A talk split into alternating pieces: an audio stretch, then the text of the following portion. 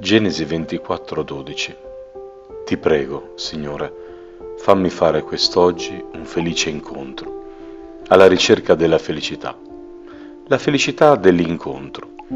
La preghiera che leggiamo in questo brano della scrittura presenta il desiderio del protagonista della storia narrata. Desiderava che Dio preparasse per la sua vita un felice incontro in quella giornata, una benedetta sequenza di eventi che possa portare alla nascita di questa opportunità che avrebbe segnato la vita del protagonista della storia e della persona che aveva chiesto a lui di svolgere un importante servizio. Stiamo parlando di uno dei più anziani servi di Abramo che si trova a fare una preghiera importante e determinante, spinta dal desiderio di rendere quel giorno speciale e ricco di soddisfazioni. Avrebbe fatto un felice incontro perché il Dio fedele avrebbe risposto a quella meravigliosa preghiera e lui avrebbe potuto svolgere il servizio affidato con efficacia in risposta al desiderio di Abramo, che voleva una moglie per il figlio Esacco, e allora chiese al suo servo di andare nel suo paese d'origine e trovare una donna per suo figlio. Una richiesta particolare, ma noi quest'oggi vogliamo porre attenzione alla preghiera alla preghiera che fa questo servo che va da Dio e dice ti prego, fammi fare quest'oggi un felice incontro. A volte sottovalutiamo il valore che la nostra vita trova nel vivere le diverse circostanze che ogni giorno eh, ci presenta la vita. Abbiamo anche noi il desiderio di fare qualcosa di utile per il Signore Gesù e come questo servo credo che questa mattina veniamo richiamati dal Signore a trovare la felicità e la gioia nell'incontrare le persone che Dio desidera salvare. Questo servo fece una preghiera meravigliosa che vogliamo ripetere anche noi. Signore, fammi fare oggi un felice incontro.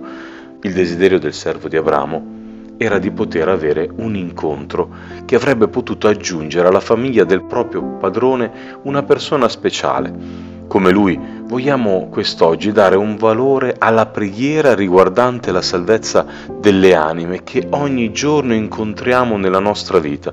Spesso ci alziamo e diamo tutto per scontato, ma la vita che il Signore ci ha donato dobbiamo spenderla per il bene comune. Le preghiere sembrano a volte avere ogni giorno una valenza egoistica che come protagonista ha solo la nostra persona, ma la nostra chiamata è diversa e noi come il servo di Abramo vogliamo servire il Signore e quindi essendo al servizio di Dio abbiamo un mandato chiaro. Marco capitolo 16 versetto 15 c'è scritto andate per tutto il mondo e predicate l'Evangelo ad ogni creatura. E lo spirito che dovrebbe motivarci è persino descritto dall'Apostolo Paolo che dice il desiderio del mio cuore e la mia preghiera a Dio per loro è che siano salvati. È qualcosa che lui esprime in Romani, capitolo 10, versetto 1. Ora, questa è la felicità dell'incontro, la felicità che è racchiusa in un cuore desideroso di alzarsi al mattino e avendo ricevuto da Dio il dono della vita, diventare uno strumento nelle sue mani questa è la felicità, la felicità dell'incontro con coloro che sono sulla via della salvezza. Al versetto 27 di Genesi 24 troviamo però una seconda preghiera che la Bibbia ci rivela che questo servo presenterà a Dio e dirà benedetto sia il Signore, il Dio di Abramo mio Signore, che non ha cessato di essere buono e fedele verso il mio Signore. Non passa molto dalla prima preghiera che troviamo quest'uomo subito davanti a Dio per ringraziarlo, perché l'incontro era avvenuto, perché la sequenza di eventi era stata meravigliosamente guidata da Dio e si trovò davanti alla risposta. E per quell'incontro avuto e i meravigliosi risvolti di quella giornata, quel servo andò alla presenza del Signore e lo benedisse. Questa giornata sia talmente ricca di benedizione da portarci a metà giornata a dire Signore grazie perché oggi mi hai fatto fare un felice incontro, grazie perché tu sei buono e fedele nella mia vita.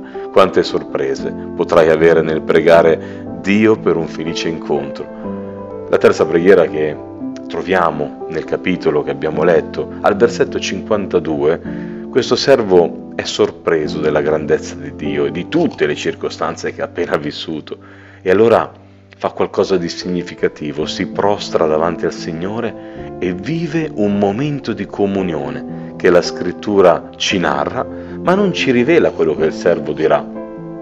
Ma credo che a volte rimaniamo senza parole davanti alla grandezza di Dio.